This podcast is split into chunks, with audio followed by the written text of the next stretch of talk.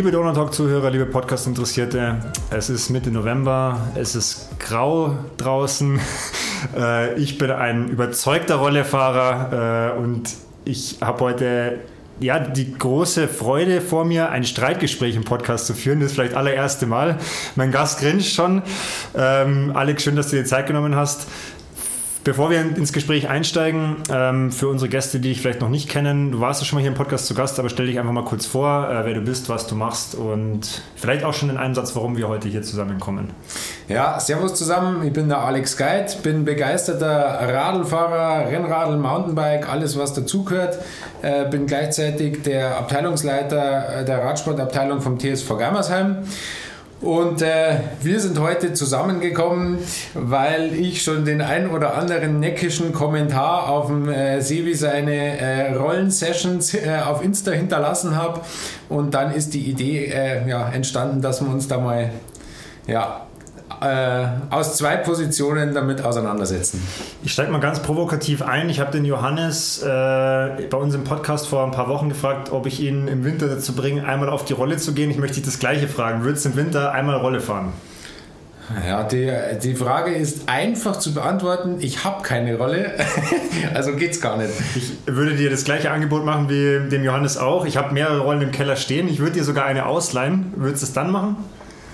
Äh, ja, wenn äh, es draußen gar nicht mehr geht, also ja gut, wenn ich einen Johannes jetzt äh, kopieren müsste, müsste ich sofort sagen nein.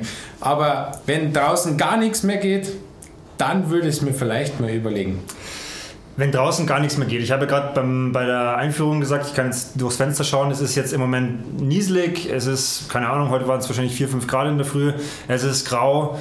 Sagst du trotzdem raus? Ja und nein. Also ich selber bin ja begeisterter Mountainbiker. Ich habe mal ein Gravelbike gehabt. Im Moment habe ich keins mehr oder einen Crosser. Ähm, ich denke, bei dem Wetter, so wie es jetzt heute aktuell draußen ist, äh, vielleicht für die ganzen Zuhörer, ich würde es mal als beschreiben, ungefähr 50 Meter Sichtweite. Ähm, ganz ehrlich, da muss man sich schon überlegen, ob man mit dem Rennrad auf der Straße fährt. Ähm, einfach für mich der Aspekt Sicherheit, die eigene Sicherheit. Äh, ich sehe das dann schon kritisch. Also wenn überhaupt, dann nur mit blinkendem Rücklicht und vielleicht nur über Mittag. Ähm, aber wie gesagt, ich denke, es gibt super Alternativen. Gravelbike auf Schotter, Mountainbike im Wald, den Herbst im Wald erleben. Ja, das kann auch bei Nebel schön sein. Und äh, von dem her denke ich, es würde eine Alternative geben. Jetzt lass uns mal nochmal einen Schritt zurückgehen, bevor wir dann auf das Thema, was ja heute auch so ein bisschen der Streitpunkt sein soll, Rolle ja oder nein oder nur draußen fahren ja oder nein, ein bisschen diese zwei Welten beleuchten. Wie ist denn generell deine Philosophie zum Thema Radfahren? Ich meine, wir hatten ja schon mal einen Podcast zusammen, aber vielleicht kannst du nochmal so ein bisschen ja, für dich erklären, was macht Radfahren aus? Ähm, was bedeutet das für dich? Ja, also ich, ich habe es ja im letzten Podcast schon gesagt, für mich ist drei Stunden Radlfahren, also im Sommer jetzt vielleicht, oder im Winter genauso erholsam wie wahrscheinlich für andere Leute eine Woche Urlaub auf den Malediven. Ähm, ich kann da völligst entspannen und mir macht jeder Meter, den ich da fahre, macht mir einfach Spaß. Ich könnte die ganze Zeit grinsen, habe einen riesen Gaudi und äh, ja, für mich ist das jetzt als Sport betrachtet, meine Familie und so ausgeblendet, ist das einfach mein Ein und Alles. Es ist so. Wenn du jetzt das, das Jahr mal in, in Radfahren aufteilst, also du hast ja äh, einen ganz normalen Zyklus der Jahreszeiten. Klar, im Sommer geht wahrscheinlich jeder gerne raus und sagt, ja klar, wenn es draußen 30 Grad hat, dann lasse ich mir die Sonne auf die Arme und Beine brutzeln und ich, Radfahren super. Aber es kommt ja dann auch der Herbst, es kommt der Winter, es kommt das Frühjahr. Das sind ja jetzt nicht unbedingt die radfahrfreundlichsten Jahreszeiten. Wie siehst du das jetzt im Kontext auch? Du bist Abteilungsleiter bei, einem, bei einer Radsportgruppe. Wie, wie gestaltet sich so ein Radsport ja aus deiner Sicht? Ja, wie du schon gesagt hast, also ich denke schon, dass ab dem Frühjahr, äh, irgendwann im, spätestens im März, ist das Wetter dann schon so äh, ja, solide, dass man viel Rennradl fahren kann draußen. Klar, wenn es in Strömen regnet, weiß ich nicht, ob das sinnvoll ist, äh, dass man sich aufs Radl setzt. Wenn man im Sommer im Trockenen losfährt und dann in den Schauer kommt, ja mein Gott. Ähm, aber wie gesagt, so ab März, denke ich, kann man schon sauber draußen Rennradl fahren. Ja, und wie du auch dann richtig gesagt hast, in den Herbst nein. Also der goldene Oktober kann ja noch richtig schön sein, aber dann so ab November, Dezember, ja, mit, mit dem Ingolstädter Nebel, ähm, da ist dann schon die Frage, soll man dann wirklich äh, Rennradl fahren, in welchem Umfang, alleine in der Gruppe? Ja, da, da sehe ich es dann schon so, da gibt es dann auch schöne Alternativen. Laufen, Traillaufen, Gravelbike, Mountainbike, etc. Du hast die Rolle jetzt immer noch nicht erwähnt als Alternative. Ja. Ähm, wie, wie, also ich bin jetzt mal ganz provokativ, wie siehst du denn die Rolle? Also ist es für dich ein Trainingsmittel, das eine Alternative ist, weil du hast es jetzt nicht erwähnt, oder sagst du, es fällt da raus, weil? Ja, nee, also ich sehe die Rolle als super effizientes Trainingsmittel, ohne Wenn und ohne Aber. Aber es hat aus meiner Sicht recht wenig mit Radlfahren zu tun. Also es ist. Wenn ich kurz einhaken darf, weil da würde jetzt natürlich der, der Laie sagen, also ich freue mich gleich auf deine Erklärung, aber ich würde kurz einen, einen Einwand einwerfen wollen. Naja, aber du sitzt ja auf dem Fahrrad und du trittst ja und es ist ja quasi eigentlich das, was man draußen macht, nur halt auf der Rolle. Ja, im Prinzip, man hockt auf dem Radl und man tritt, aber wenn ich das Treten aufhöre, dann falle ich nicht um. So, und das passiert genau, das, was draußen passiert. Und wenn ich draußen zu schnell in der Kurve fahre, dann falle ich auch um. Ähm, und das ist halt das, ähm, worum es mir geht. Oder im Prinzip ist es so, also wie, gesagt, wie ich gerade schon gesagt habe, Rolle für mich super effizientes Trainingsmedium und äh, es, also ich sehe es ja ein, dass ganz, ganz viele äh, jetzt nicht im Dunkeln fahren wollen, passt ja, ist, ist nicht sicher und so. Und es wird früh dunkel oder man macht in der Früh vor der Arbeit was, alles, alles super, alles richtig, nur äh, da gibt es so einen alten blöden Spruch, der heißt, Radfahren kommt von Radfahren.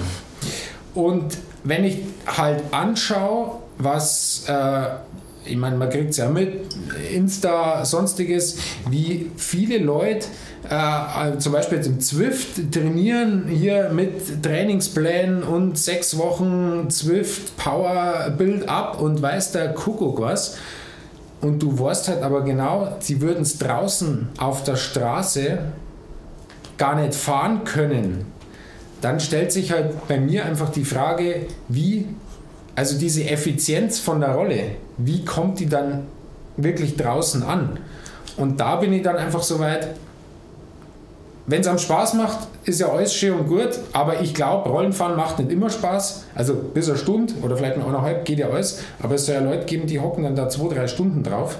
Und wenn ich das dann draußen in der Realität später gar nicht abbilden kann, dann frage halt ich mich, macht es dann wirklich Sinn, da diese minutengenau gesteuerten Intervalle durchzuackern oder hocke ich mir einfach drauf und fahre mit meinem Grosser draußen rum, nehme ein paar Hügel mit und habe dann vielleicht mehr Spaß.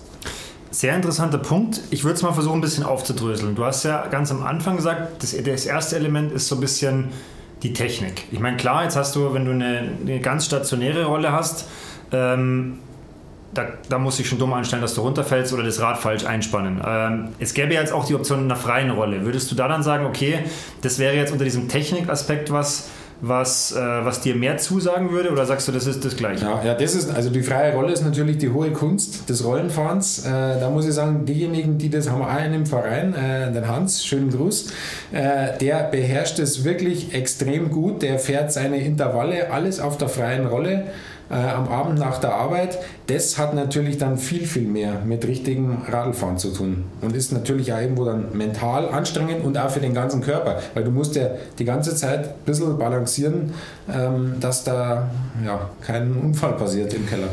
Was sagst du jetzt zum Thema Technik? Äh, ich sage jetzt mal Training auf der Rolle. Also es gibt ja unterschiedlichste Trainingsprogramme, wo man sagt, man fährt dann einbeinig und man macht hohe Trittfrequenzen und so weiter. Ähm, sagst du, das hat da seinen Platz? Weil ich, ich, über, also ich überspitze jetzt mal, wenn ich jetzt sage, okay, ich will einbeinig fahren und mache das irgendwo draußen, dann habe ich ja immer die Gefahr, dass mich vielleicht wirklich auf die Schnauze legt, wenn ich jetzt gerade bei dem Laub irgendwo ein Schlagloch übersehe oder wenn ich jetzt mal ganz hohe Frequenzen fahren will und ich strampel mir gerade irgendwo auf der Straße ein ab und äh, weiß nicht, erwischt die Kurve nicht gescheit. Also sagst du, das ist ein Trainingsmittel, was vielleicht auch auf der Rolle seine Berechtigung hat, weil es wird ja jetzt gerade bei den Triathleten zumindest um diese Jahreszeit immer mal wieder eingestreut. Mhm. Das ist, das ist eben genau der Punkt. Natürlich ist es super effizient und besser und einfacher geht es nicht als auf der Rolle. Nur wenn ich das draußen nicht kann, dann hinterfrage ich halt, ja, bringt es das dann überhaupt? Also wenn ich, wenn ich draußen, ähm, keine Ahnung, ich meine, äh, da können wir dann auch noch drüber reden, über Thema Fahrtechnik allgemein, aber wenn ich es draußen gar nicht schaffe, mal über einen welligen Kurs, egal wo, äh, über Schalten, über, okay, da vorne kommt jetzt ein Hügel, wo, wie muss ich jetzt schalten, damit ich die Trittfrequenz beibehalte? Wenn ich das wenn ich mich da so schwer tue, das in Realität abzubilden, dann frage ich halt, macht es überhaupt Sinn, es auf der Rolle zu trainieren? Lass uns gleich beim Thema Fahrtechnik bleiben, weil ähm, ich möchte noch nicht die, die, meine Antwort vorwegnehmen, aber du, du hast gerade das Thema Fahrtechnik angesprochen. Ich frage auch nochmal nach, das Thema rechts-links zum Beispiel oder hohe Trittfrequenzen, niedrige Trittfrequenzen. Ähm, Gibt es aus deiner Sicht denn eine Möglichkeit, weil du sagst, okay, du fragst dich, wie man das transportieren kann, aber gäbe es vielleicht eine sinnvolle Möglichkeit aus deiner Sicht, wo man sagt, okay, das kann man vielleicht im Winter eher Indoor trainieren, einfach weil ich den ganzen Tag arbeiten muss und gar nicht rauskomme, außer vielleicht am Wochenende. Aber wie kann ich es denn vielleicht auch im Winter schon verbinden mit zum Beispiel XY draußen? Äh, und wie kann ich vielleicht auch meine Fahrtechnik generell verbessern? Weil das ja was ist, was ich glaube, gerade vielen Triathleten nicht schaden würde. Da nehme ich mich gar nicht aus. Ja, ja äh, ganz ehrlich, da nehme ich mich auch nicht aus, weil aus meiner Sicht ein Zeitfahrrad oder Triathlonrad ist fahrtechnisch das schwierigste Rad zu fahren, das es gibt. Ja, also sagen wir mal ehrlich, im Auflieger enge Kurven fahren, ganz ehrlich, das ist die hohe Kunst. Ich bin deshalb ja die Bayerische mitgefahren im Zeitfahren, habe ein geliehenes Radl gehabt, bin vorher nie gefahren. Gott sei Dank hat mich am Wendepunkt niemand gefilmt. Ich bin da rumgefahren wie der erste Mensch. Also da hätten alle was zum Lachen gehabt. Aber ich war das Radl halt nicht gewohnt, ja. Und das ist was, wo ich sage, und das, das, das Einzige, was da heute hilft, ist fahren, fahren, fahren, fahren. Und zwar draußen. Wobei ich da jetzt auch wieder dazu sagen muss, um sich prinzipiell an die Position zu gewöhnen, da kann man natürlich schon auch auf der Rolle fahren. Also vielleicht wäre das irgendwo dann der Mittelweg, dass man sagt, ja, okay, man fährt Rolle, man trainiert, weil es dunkel ist, weil es kalt ist, weil es Glatteis hat, weil es regnet, keine Ahnung, aber macht es halt dann in der Zeitfahrposition, um die ganze Muskulatur etc. dran zu gewöhnen. Das geht so ein bisschen in den nächsten Punkt, den ich mir gerade notiert habe, ähm, den du vorhin angesprochen hast, das ist das Thema Power. Du hast gerade gesagt, ja, was bringt es mir, wenn ich es auf der Rolle produzieren kann oder vielleicht meine Watt genau treten kann und dann draußen nicht in der Lage bin, äh, das umzusetzen. Jetzt mal deinen Blick äh, vielleicht auch auf die Triathlon-Welt, weil ich meine, ich nehme mich mal noch ein bisschen aus, weil Radsport ist ja nochmal was Extriges, aber siehst du da ein Problem oder sagst du, das ist einfach nur Übungssache oder wie ist da deine Einschätzung dazu? Also ich sehe da, ich da schon ein Problem. Ähm, ich, ich weiß es, äh, ich nenne keine Namen, aber mich hat äh, jemand mal letztes Jahr gebeten, ähm, mitzufahren und äh, entsprechende Intervalle zu fahren, weil derjenige gesagt hat, ich kann es nicht. Ich kann, ich glaube, das waren GA2-Intervalle. Er hat gesagt, ich tue mich da so schwer, ich kann es einfach nicht da draußen, jetzt sechs oder acht Minuten, dreimal acht was glaube ich, diese Leistung halt die Leistung bei der Trittfrequenz konstant zu halten. Das kann ich nicht. Und da sind wir jetzt wieder so weit, wenn ich das schon im Training nicht kann, dann kann ich es im Wettkampf erst recht nicht. Es gibt natürlich auf der Rolle zum Beispiel, es gibt ja mittlerweile ganz verschiedene Modelle. Da gibt es ja die Möglichkeit, sich eine Wattzahl einstellen zu lassen und dann stumpf irgendwas zu treten. Ich persönlich halte davon relativ wenig, weil dann musst du eigentlich gar nichts mehr machen, außer nur noch gegen den Widerstand mhm. treten. Also dann bist du eigentlich gar nicht mehr wirklich gefordert. Also ich bin schon ein Fan davon, wenn man auf der Rolle fährt, dass man immer noch versucht, das selber zu erzeugen, die mhm. Power. Also jetzt um's, auch für unsere Zuhörer, die sich vielleicht nicht so gut auskennen, äh, um es nicht zu verkomplizieren. Ähm, aber auch da ist dann immer mein Argument, dass ich sage, naja, natürlich mache ich das nicht nur auf der Rolle, sondern ich muss es ja irgendwann schon draußen auch probieren. Warum glaubst du, und das geht mir auch oft so, warum ist dieser Transfer von der Rolle, da zum Beispiel eine gewisse Power zu treten, dann so schwierig auf draußen? Ja, es liegt einfach dran, ähm, weil die, die Rolle ist ja im Prinzip wie wenn ich äh, konstant flache Straße bei konstant Nullwind oder konstantem Gegenwind fahren würde. Also ich habe keine Einflüsse von außen. Ich habe keine Kurven, ich habe keine Steigungen. Es geht weder bergauf, bergab, schlechter Asphalt, guter Asphalt, Querwind, keine Ahnung was. Und darauf zu reagieren, zu, zu ja, äh, im Gespür zum haben, also die ist eine interessante Frage. Jetzt, äh, jetzt frage ich mal was. Würdest du dir zutrauen, wenn ich neben dir herfahre und ich sage zu dir draußen, jetzt fahrst du mal 10 Minuten 250 Watt? Ohne auf mein Leistung. Ohne auf der Leistung. Einfach zum Gefühl. Wie fühlen sich 250 Watt an? Wie fühlen sich 300 Watt an? Wie fühlen sich 350 Watt an?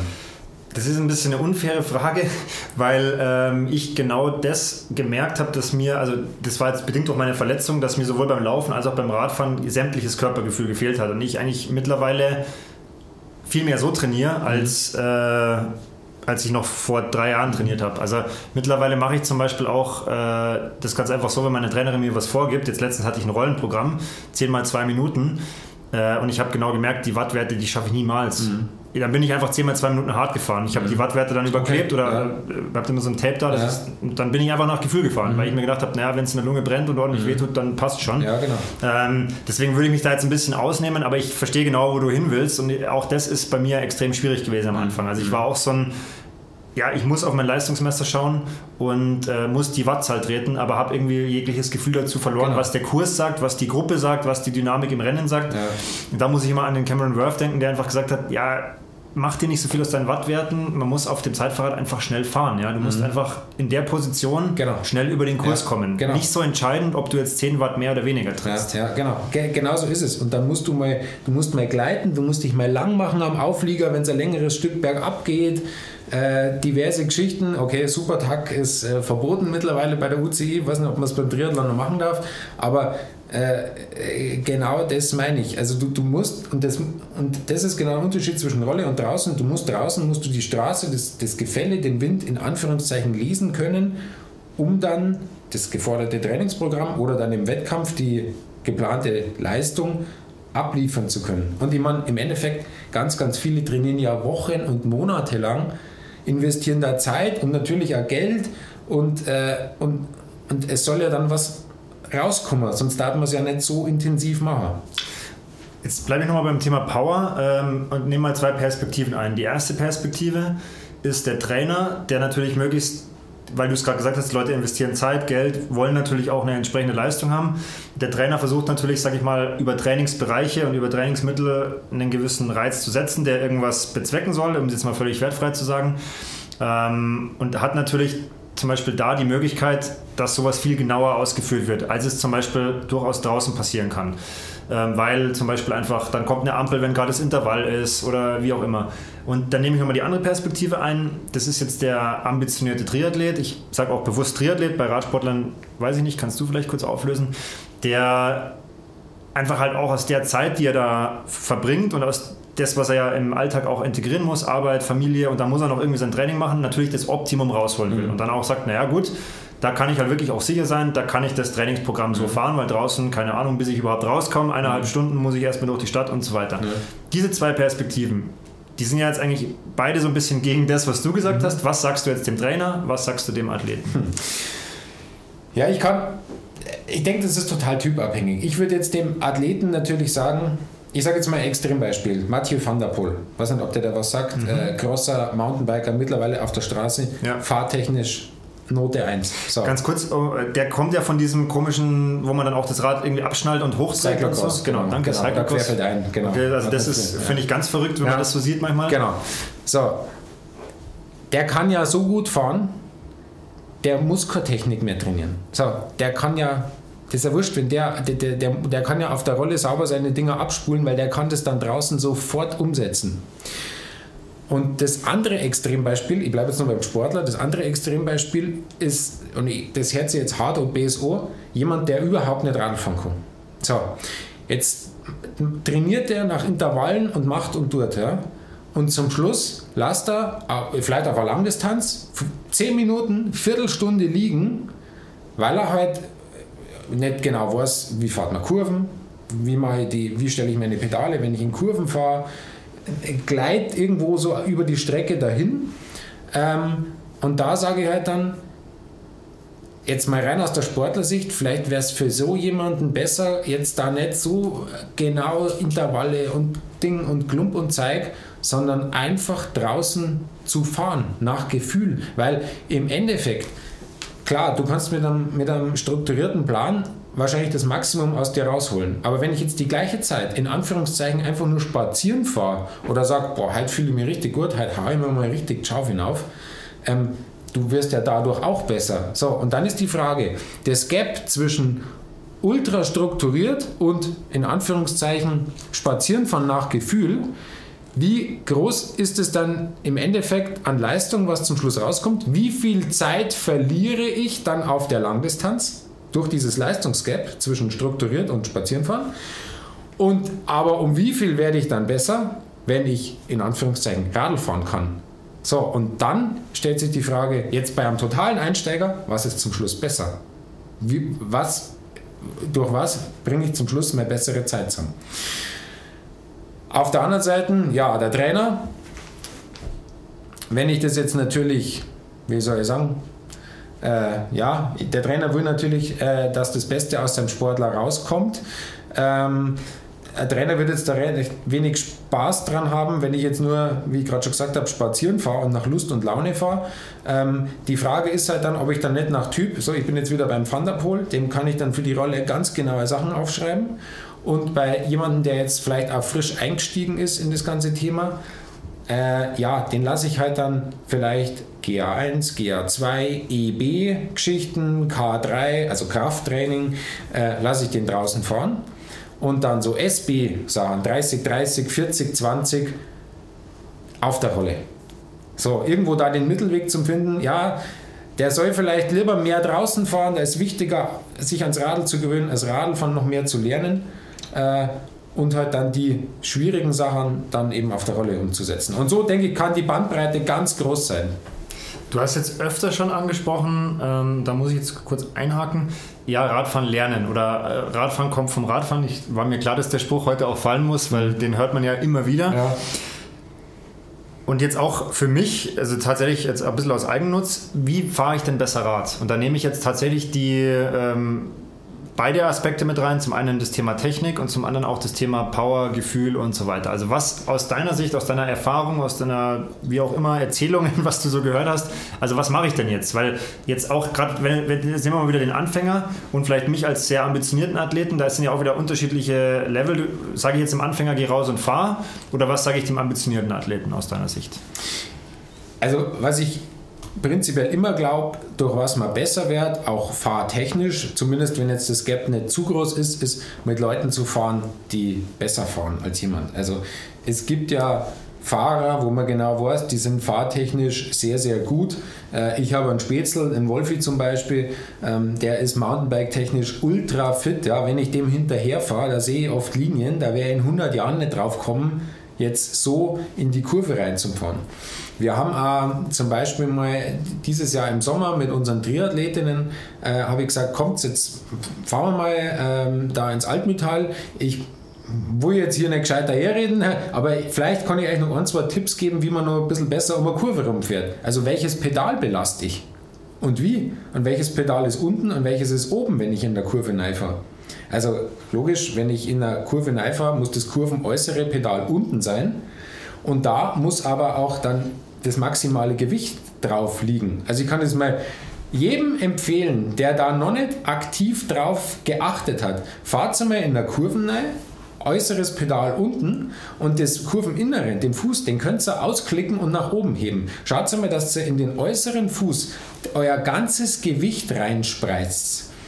Und das haben wir dann mit den Mädels gemacht. Und die sind danach um die Kurven gefahren und dann sind wir noch heimgefahren. Ich habe vor jeder Kurve gesagt, Achtung, dran denken, Fuß belasten. Die haben danach zu mir gesagt, ja, Alter, das ist ja der Wahnsinn. Das fühlt sich ja viel besser an. Ich fühle mich viel sicherer auf dem Radl. Ich fühle mich viel schneller.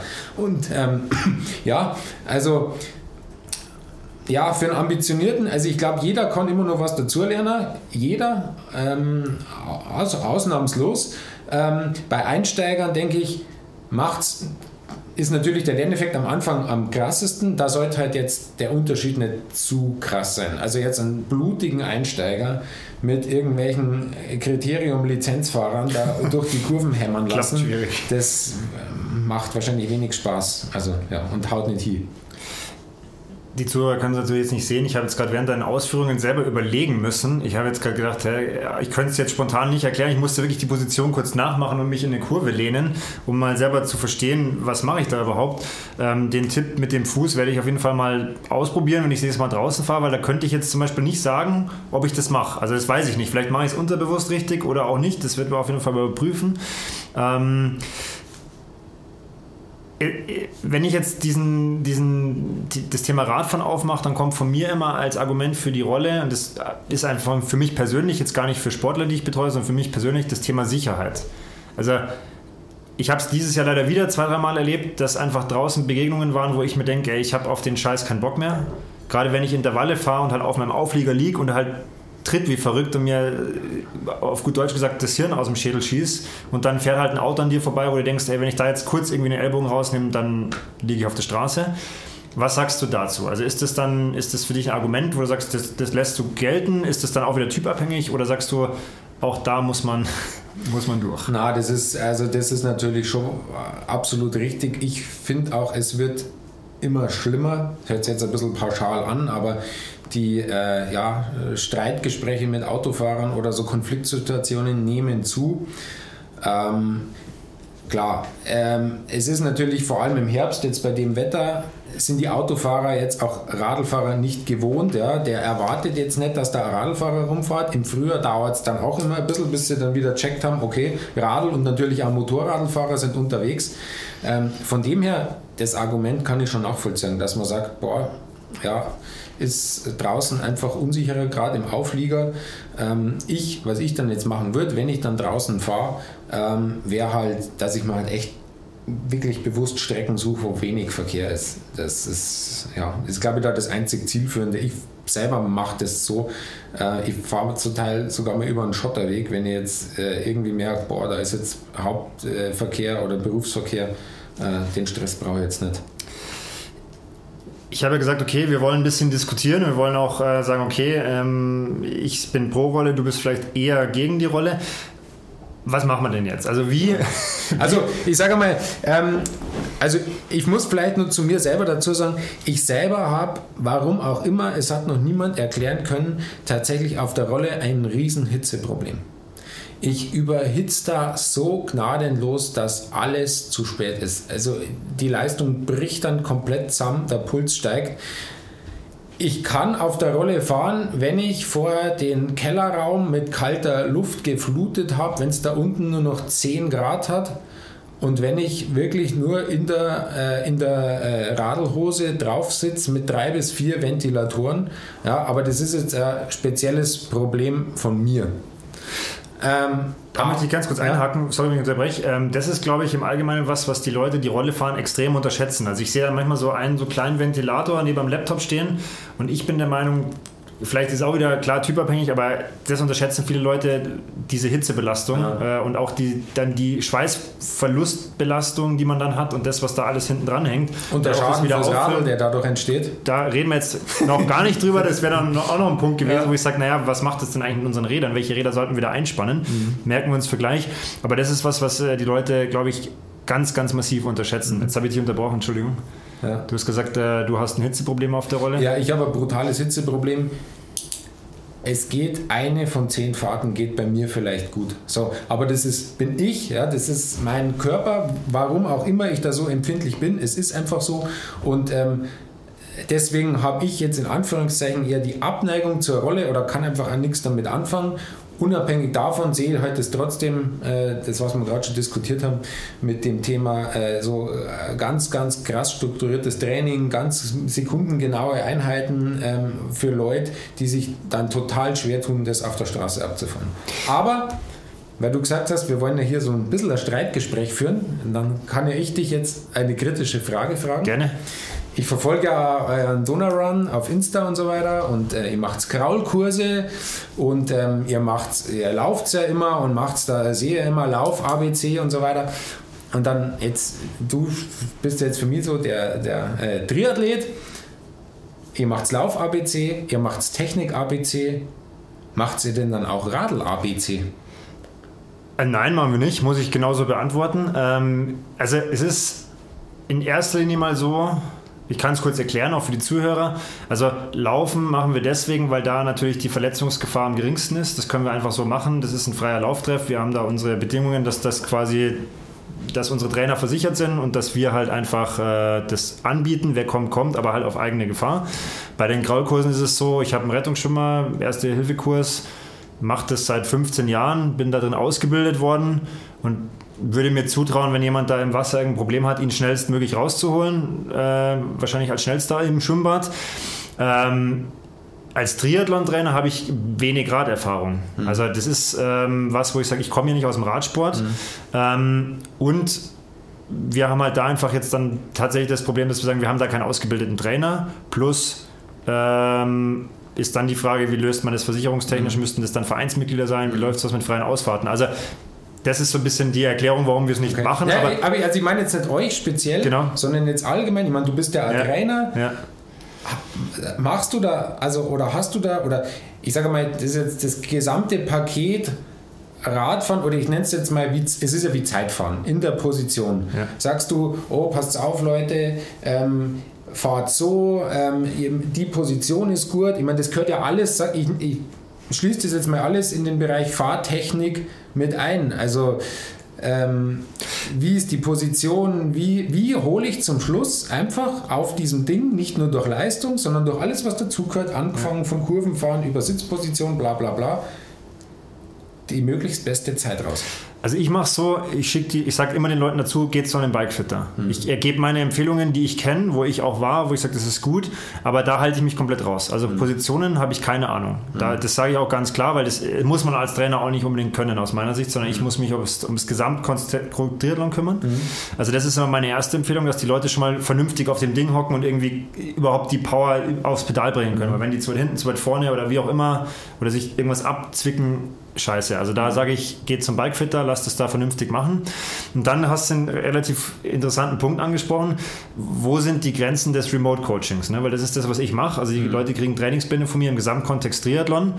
Ähm, was kann ich da leisten? Ich meine, wenn jetzt, also vielleicht ist es ja auch eine gute Idee mal, auch für zukünftige Athleten, wenn ich jetzt ein Video bekommen würde, dann könnte ich das aus meiner Sicht einschätzen, wobei ich dann immer noch sagen würde, wahrscheinlich würde ich mir wen von euch holen, aus der Expertensicht und sagen, kannst du mal auf das Video schauen und sagen, mhm. was da falsch ist, weil mhm ich würde mir nicht äh, anmaßen zu sagen, ich habe jetzt die Mega-Bike-Erfahrung. Mhm. Ja, ich habe im Triathlon-Kontext gelernt, was ein Triathlet können muss beim Radfahren, äh, um zum Beispiel eine Leistung auf der Mitteldistanz abrufen zu können, was da ungefähr von seiner Schwelle machbar ist und fahrbar ist. Aber tatsächlich im Kontext Technik ähm, nicht unbedingt die Expertise, wo ich sagen mhm. würde, ähm, da könnte ich jetzt jemandem groß weiterhelfen. Mhm. mhm. Ähm, das ist natürlich ein Stück weit ein Problem, auf der anderen Seite bin ich halt dann wieder so, wo ich sage, also ich schicke meine Leute jetzt nicht nur auf die Rolle, sondern die mhm. fahren auch draußen. Mhm. Und da muss ich halt dann auch darauf vertrauen, dass sie sagen, okay, dann müssen sie das draußen halt erfahren und versuchen selber umzusetzen. Und dann auch, da bin ich halt immer so, wo ich sage, naja, dann plan halt bitte deine Strecken so, dass deine Intervalle nicht durch fünf Dörfer gehen. Mhm. Das habe ich auch oft, wo ich dann sage, ja, aber ich konnte mein Intervall nicht fahren, sage ich ja, aber das ist nicht meine Aufgabe, mhm. sondern das ist dann die Aufgabe des Athleten. Und so sehe ich das so ein bisschen auch im Thema Fahren, mhm. weil das müssen sie auch alleine machen im Triathlon. Aber da kam jetzt gerade eine interessante Idee, die ich gerade auch laut ausgesprochen habe. Ähm, ja, es gibt ja Experten hier. Ja? Du bist ja einer, wo ich sage, ähm, vielleicht kann man da auch zukünftig mal sagen, naja, äh, vielleicht macht man mal auch ein Radtechnik-Seminar. Das würde mir Sicherheit auch nicht schaden. Mhm. Ich sage, ich kriege mal so ein paar Basics einfach gesagt von einem jemanden, der das einfach auch macht und zwar mhm. seit Jahren. Mhm. Ja, also ich denke, es ist halt, man kann da ja, also wie du sagst, man kann natürlich sich da, ich, ich muss da alle dazu sagen, ich bin jetzt auch nicht der begnadetste Abfahrer. Sag ja Gott, ich habe mal einen ziemlich üblen Crash gehabt, jetzt 2013 war der, seitdem habe ich da so ein bisschen die Blockade im Kopf, bin ich offen und ehrlich. Ähm, aber ähm, mir hat jetzt zum Beispiel äh, jemand erzählt, war, wo ich dieses Jahr beim Allgäu-Triathlon, hat der stattgefunden?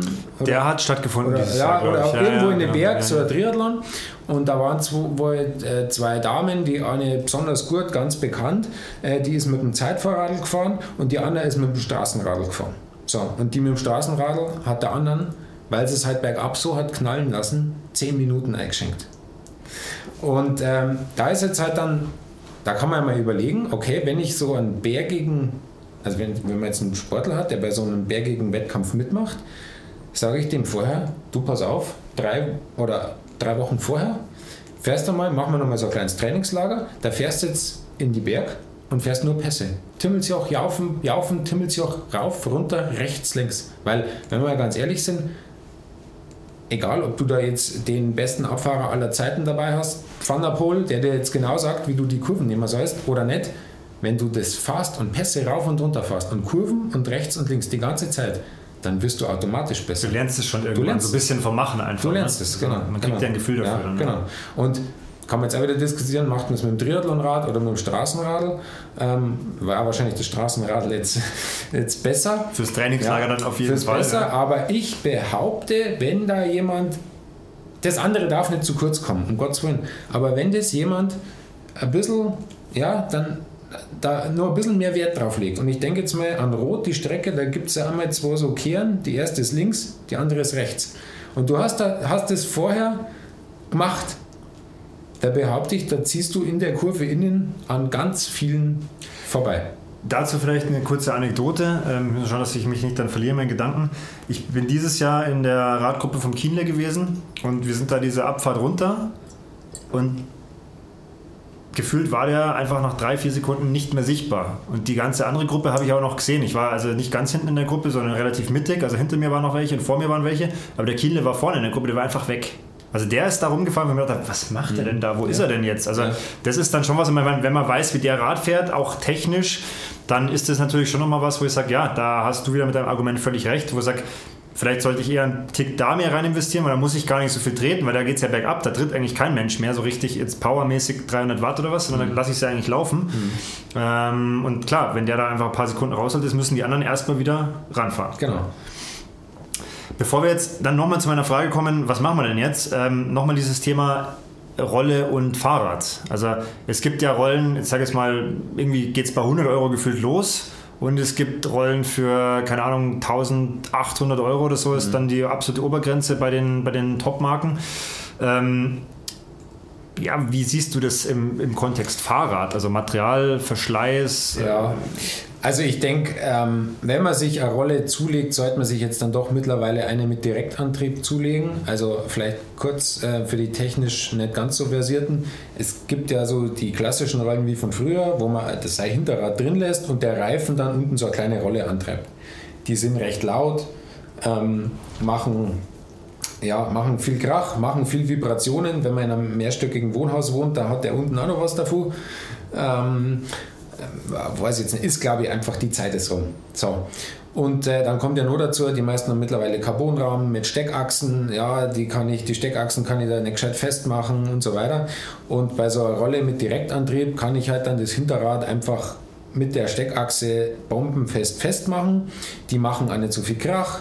Äh, Und da gibt es halt dann ja die ganz noblen Geräte, die halt dann äh, so einen Ergometer-Modus haben und zum Beispiel jetzt mit Zwift dann den Fahrwiderstand automatisch einstellen.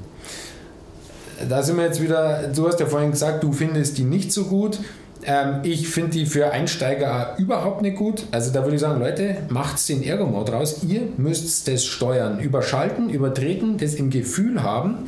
Ähm, was ich aber an den Dingern dann schon als super finde, ist, wenn man so 30-30 Intervalle fährt, also auch wieder für die Zuhörer, 30-30 äh, sind meistens Intervalle, wo ich vom äh, GA1-Bereich 30 Sekunden fahre und dann äh, 30 Sekunden im Spitzenbereich, im absoluten Spitzenbereich.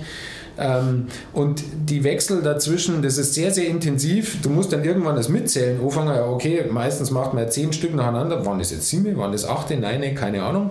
Äh, und wenn das, das Ding halt automatisch einfach dir dann den Widerstand reinknallt, das ist halt schon sehr luxuriös. Und, und das, das finde ich dann auch, ist ein, ein super Thema, ähm, dass du halt über solche Rollen und dann auch über Zwift oder diverse andere Software dann halt einen Rampentest fahren kannst. Also du kannst halt dann auf der Rolle deinen FTP-Test fahren und zwar jetzt nicht wie draußen 20 Minuten all out, sondern halt den Rampentest und kannst das da halt dann schon auch gut und relativ genau bestimmen, ohne dass jetzt bei der 20-Minuten-Test der haut schon ein. Also Kann man natürlich auch auf der Rolle fahren. Gibt es ja auch Protokolle dafür. ja, da heute jetzt ehrlich gesagt. Also ich, ich wüsste, also ich wüsste, also das ist mir ein Rätsel, wie da ein valider Wert rauskommen soll. Weil ich behaupte, Überhitzung, okay, ich bin da ganz empfindlich, andere sind weniger empfindlich, aber wenn ich 20 Minuten volle Kapelle auf der Rolle fahre, also ich glaube, das geht einfach nicht. Also, ähm, jetzt will ich wirklich schauen, dass wir uns nicht zu sehr verzetteln. Also, ähm, Nochmal eine Frage zum Thema Material, dass wir das abhaken können. Sagst du, okay, die, diese Rollen mit Direktantrieb, da kann man guten Gewissens jedes Rad draufspannen, ja. auch wenn ich mein Triathlonrad für 10.000 Euro habe, ja. passt es da? Ja. Ich sollte eher Abstand nehmen von diesen alt, altmodischen Rollen, da vielleicht dann irgendein altes Rad einspannen oder so, wo sagt, da kann man auch so drauf verzichten, wenn da irgendwas schief wird oder so. Ähm, da macht man einen Haken. Beim Direktantrieb ist ja einfach so, die Aufnahme am Rahmen und somit dann theoretisch auch die Belastung ist sehr, sehr, sehr ähnlich zur Straße und ich glaube, die Rahmen nehmen da auch keinen Schaden. Ja. Ähm, dann hast du ja gerade gesagt, okay, ähm, die, die Möglichkeit, da zu wechseln. Also ich, ich äh, nicht falsch verstehen, also ich bin ein Fan davon, beides mal zu nutzen. Also ich finde es ganz angenehm, wie du sagst, wenn man mal nicht drüber nachdenken muss, wo ist mein Wattwert, sondern ich hau den auf 300 Watt fest und dann muss ich halt einfach gegen den Widerstand der Rolle ackern oder ich schaff's oder ich schaff's nicht. Mhm. Aber ich finde es halt gefährlich, wenn man das nur so macht, weil dann sehe ich auch immer, ich sehe das dann auch bei, oft bei den Files dann, so eine gerade Wattkurve, wo ich mir denke, ja draußen, das wirst du niemals schaffen. Du kannst nicht 10 Minuten 200 Watt fahren, das geht gar nicht. Mhm. Du hast dann da trittst einmal mehr rein, dann sind auf einmal 220 Watt und dann, das ja dann, dann wird der Athlet nervös. Das ist, mhm. War das jetzt zu viel? Und dann mhm. ist ja auch immer die Frage, was lasse ich mir anzeigen? Drei mhm. Sekunden, 30 Sekunden sind wir wieder beim Thema Gefühl. Also ich finde, der Mix da ist schon wichtig, dass man beides macht. Jetzt nochmal zum Thema ähm, zum Thema Tests generell, also ich, es gibt ja unterschiedliche Tests, die man machen kann. Ich will das jetzt auch gar nicht bewerten, welcher dann besser ist, ähm, weil ja ich immer sage, naja, wenn du es wirklich wissen willst, dann musst du eigentlich eine genaue Leistungsdiagnostik machen und mhm. nicht mal mit Laktat, sondern halt wirklich eine, eine, Spiro, dass du eine Aussage kriegst über deine Stoffwechselprozesse. Ja. Ähm, aber für viele ist ja dann einfach der Test mal Näherungswert, ist ja auch völlig okay. Aber du hast ja gerade gesagt, ja, jetzt mal Überhitzung beiseite, du kannst dir nicht vorstellen, wie man sich da 20 Minuten richtig ein einbügeln kann, so all out. Ja, wirklich all out. Also all out, dass ich zum Schluss. Kennst du Lionel Sanders? Ja, der Name sagt man schon was. Ja. Also der ist für mich, würde ich mal sagen, der bekannteste Rollenfahrer der Welt wahrscheinlich, weil ich kann, ich glaube, die Radler, die fahren ja kaum Rolle, die sträuben sich ja dagegen. Also ich habe letztes, Mal, letztes Jahr ein paar Stories vom, vom Palzer gesehen, der sich da wirklich, der hat gesagt, oh, becoming a bike professional und dann hockt er da auf der Rolle rum. Also das glaube ich finde ich nicht so geil. Ja. Aber zumindest aus der Sicht der bekannteste Rollenfanatiker überhaupt. Also der der sitzt ja auch auf der Rolle und weint. Ja? Hm. Und der sagt ja auch, er geht manchmal auf die Rolle und dann weiß er nicht, ob er seine Frau am Abend zum Abendessen sieht. Also der ist so dieses Paradebeispiel von, ich kann mich da wirklich beerdigen. Hm. Ja, aber hat der dann Spaß? Das also das ist doch eigentlich, okay, bei dir ist jetzt vielleicht ein bisschen was anderes. Du hast ja. eine äh, Profilizenz oder äh, der Palzer als auch Profi. Da muss ich das dann irgendwann machen, aber wir alle anderen. Wir machen ja diesen Sport natürlich ambitioniert, wir haben vielleicht Ziele, wollen die erreichen, aber am Ende vom Tag machen wir es aus Spaß. Und jetzt kommen wir aber zu einem interessanten Punkt, weil also ich, ich finde also find es super effektiv auf der Rolle zu fahren, gerade jetzt im Winter. Ich muss mich nicht fünfmal anziehen und wenn ich jetzt sage, ich mache drei Einheiten am Tag, mache ich eine Stunde auf der Rolle passt. Ähm, noch dazu habe ich leider nicht mehr das Equipment, weil mir mein Mountainbike gestohlen worden ist vor ein paar Jahren. Ähm, aber mir macht es tatsächlich Spaß. Also wenn ich mir eine, ich übertreibe dann immer so ein bisschen so eine Schlager-Playlist reinfetze oder irgendeine so mhm. Mallorca-Hits-Playlist, mhm. die so richtig dumm macht im Kopf mhm. und ich mir dann so richtig einen einschieße und da im Keller rumschreie und rumgrunzt, dass meine Mutter irgendwann runterkommt, weil ich trainiere bei meinen Eltern im, im mhm. Keller und Angst hat, dass ich da einen Herzinfarkt kriege. Mhm. Das ist für mich mit das Geilste am Sport, also ganz ehrlich. Aber warum machst du warum stellst du nicht ein Laufband daneben und machst das mit dem Laufband genauso? Ah, das ist eine gute Frage. Laufband, ich habe schon ein paar Mal überlegt mit dem Laufband. Ähm also musst du ja anziehen, dann musst du ja raus, da regnet es ja. vielleicht mal, da ist dunkel, kreislig, neblig. Das ist eine gute Frage es ist, es ist tatsächlich dieses, dieses Rollending, ja. Also mhm. das ist für mich so dieses Rollending. Aber das ist das, was ich meinte. Also mir, mir macht es wirklich Spaß. Also mhm. ungelogen. Also ich, hab, ich, ich freue mich teilweise auf Einheiten, die ich dann im, im Trainingsplan sehe und mir denke, oh, da gibt es ja richtig Geschepper. Ja. Und ich bin zum Beispiel auch schon 20 Minuten Test auf der Rolle gefahren, wo ich dann zum Schluss mich erstmal in meinem Regal festhalten musste, weil ich nicht gewusst habe, ob ich jetzt gleich sitzen bleibe auf dem mhm. Rad. Also ich kann mich da, ich kann mich da persönlich echt ausbelasten und mir macht es auch persönlich Spaß. Aber sorry, wenn ich dich unterbreche, kannst du draußen genau den gleichen Wert fahren? Beim FTP-Test, ja. also ich habe draußen noch nie einen FTP-Test gemacht. Das ist tatsächlich interessant. Das müsste ich dann tatsächlich mal ausprobieren, ob ich das auch könnte. Ähm, weil ich normalerweise eigentlich Leistungsdiagnostik mache. Das war jetzt nur mal so, um so einen mhm. Näherungswert zu bekommen. Das war letztes Jahr im, ich glaube, Februar oder so. Deswegen war es halt auch, okay, war draußen nicht gegeben. Deswegen habe ich es drinnen gemacht. Ähm, aber das, da kommen wir natürlich wieder zu der interessanten Frage, ja, kann ich es dann transferieren? Ne? Kann mhm. ich draußen und das um nochmal den Bogen zu spannen. Das habe ich dieses Jahr auch gemerkt und da hat dann meine Trainerin irgendwann gesagt, hör auf, draußen mit drinnen zu vergleichen, weil ich halt drinnen viel höhere Wattwerte fahren kann als draußen. Hm. Es ist vom Gefühl her so. Ja? Also hm. egal ob jetzt auf dem Zeitfahrrad oder auf dem Rennrad, was sich drinnen, wie sich drinnen 400 Watt anfühlen oder 300 Watt, ist völlig egal. Das fühlt sich draußen teilweise anders an. Mhm. Schwerer, in, in, meinem Empfinden. Mhm. Ja, ist so. Es fühlt sich draußen, ja, finde ich ja. Also das, das ganze Fahren, es fühlt sich, du, du fährst auf der Rolle 200 Watt und fährst draußen 200 Watt. Und auf der Rolle, ja, du fährst halt so, also natürlich je nach Leistungsbereich, immer klar, typabhängig. Und draußen, und dann fahren wir draußen zwei Stunden lang 200 Watt. Da fährst, fällst zum Schluss tot vom Radl. Ja. Also die Zahlen sind natürlich für die Zuhörer, die sind jetzt fiktiv ja, ja. gewählt. Es geht ja. nur um den, um, den, um den Effekt. Also ich finde es genau. auch draußen härter.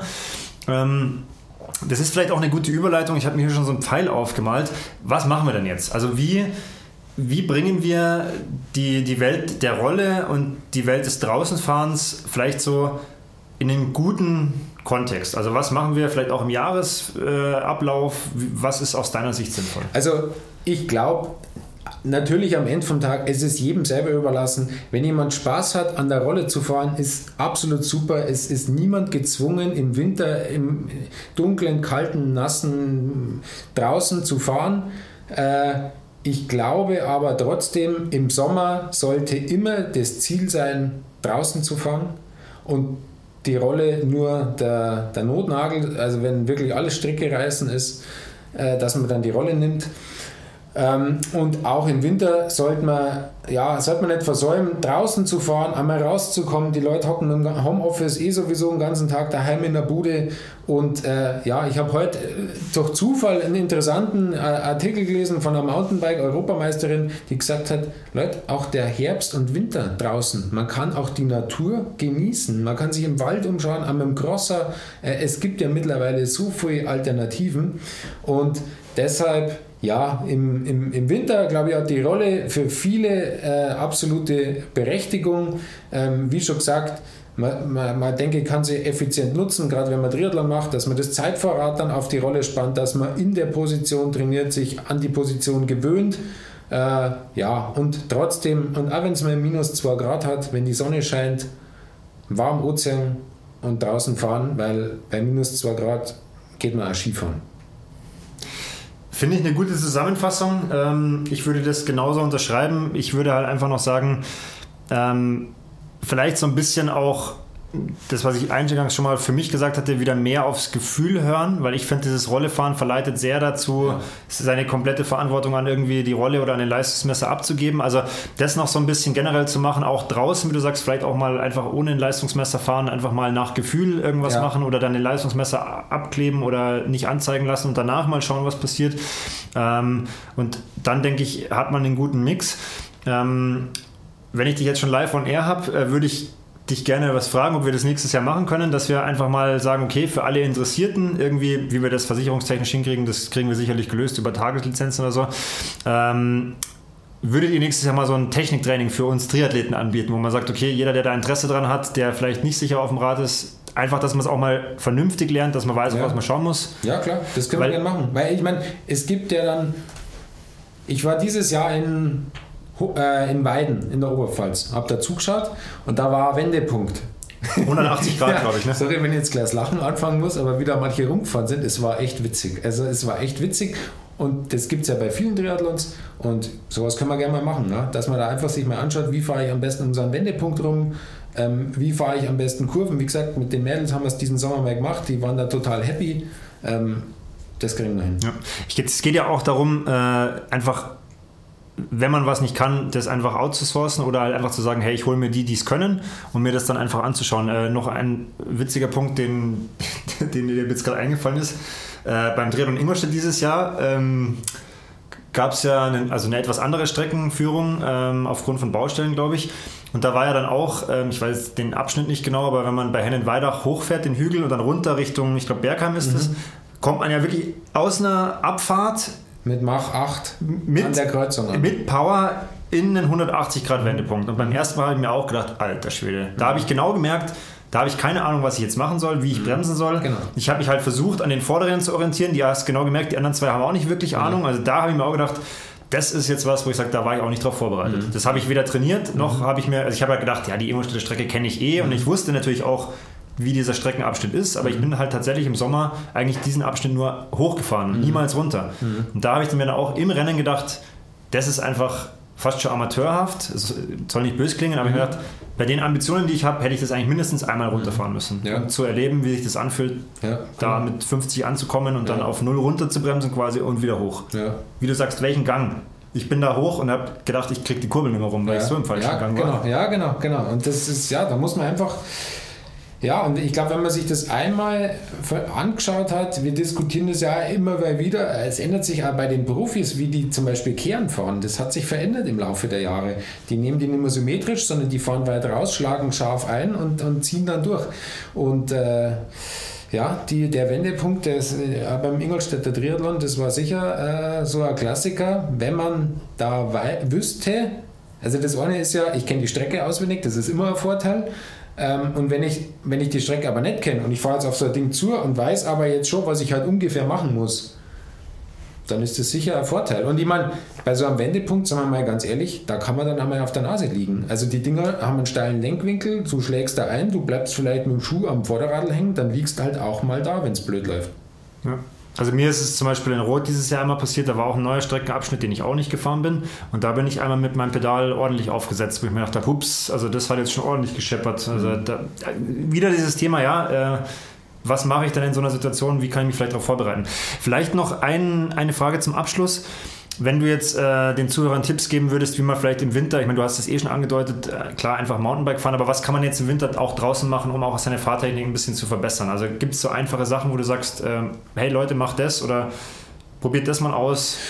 Ich denke einfach, ja, im Gelände fahren. Ähm einmal im Schnee fahren, mit dem Crosser durch den Schnee durchfahren, zu merken, ich fahre in die Kurve, wann geht mir der Vorderreifen weg? Ja, das ist im Schnee, glaube ich, was, was man ganz gut, was, was man ganz gut machen kann.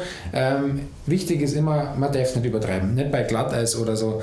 Aber jetzt, also das Laub ist ein bisschen rutschig, die Wurzeln sind ein bisschen rutschig, einfach das Gefühl zum Rennen, einmal, wie reagiert so ein Radl einmal, ähm, wenn, wenn die Haftung auf einmal weg ist. Und das kann einem dann im Sommer vielleicht einmal helfen, wenn der Vorderreifen weggeht, dass man dann vielleicht doch wieder, wieder fängt. Finde ich einen guten Tipp. Werde ich mir versuchen auch äh, anzunehmen, weil ich auch überlege, meine Flotte wieder zu erweitern, weil ich auch gemerkt habe, äh, tatsächlich nur drinnen fahren ist auch nicht der, der Königsweg.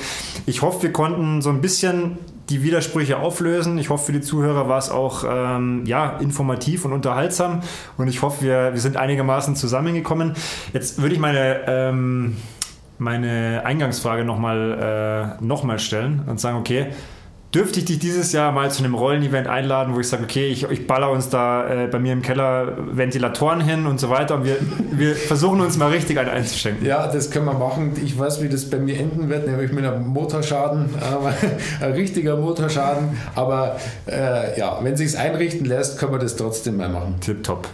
Dann sage ich vielen Dank für deine Zeit. Ähm, das letzte Wort würde ich dir überlassen. Du kannst unseren Zuhörern noch mit auf den Weg geben, was du möchtest. Ja, ja also ich habe das ja jetzt unter dem Gespräch schon immer wieder gesagt. Es soll jeder das machen, äh, was er für richtig hält. Ähm, ich selber mache äh, auch Night Rides mit dem Mountainbike. Da werden manche sagen, äh, hat der Typ denn den totalen Schaden? Aber mir macht es einfach wahnsinnig viel Spaß und darum geht es im Endeffekt. Jeder soll Spaß haben, jeder soll mit sich selber zufrieden sein.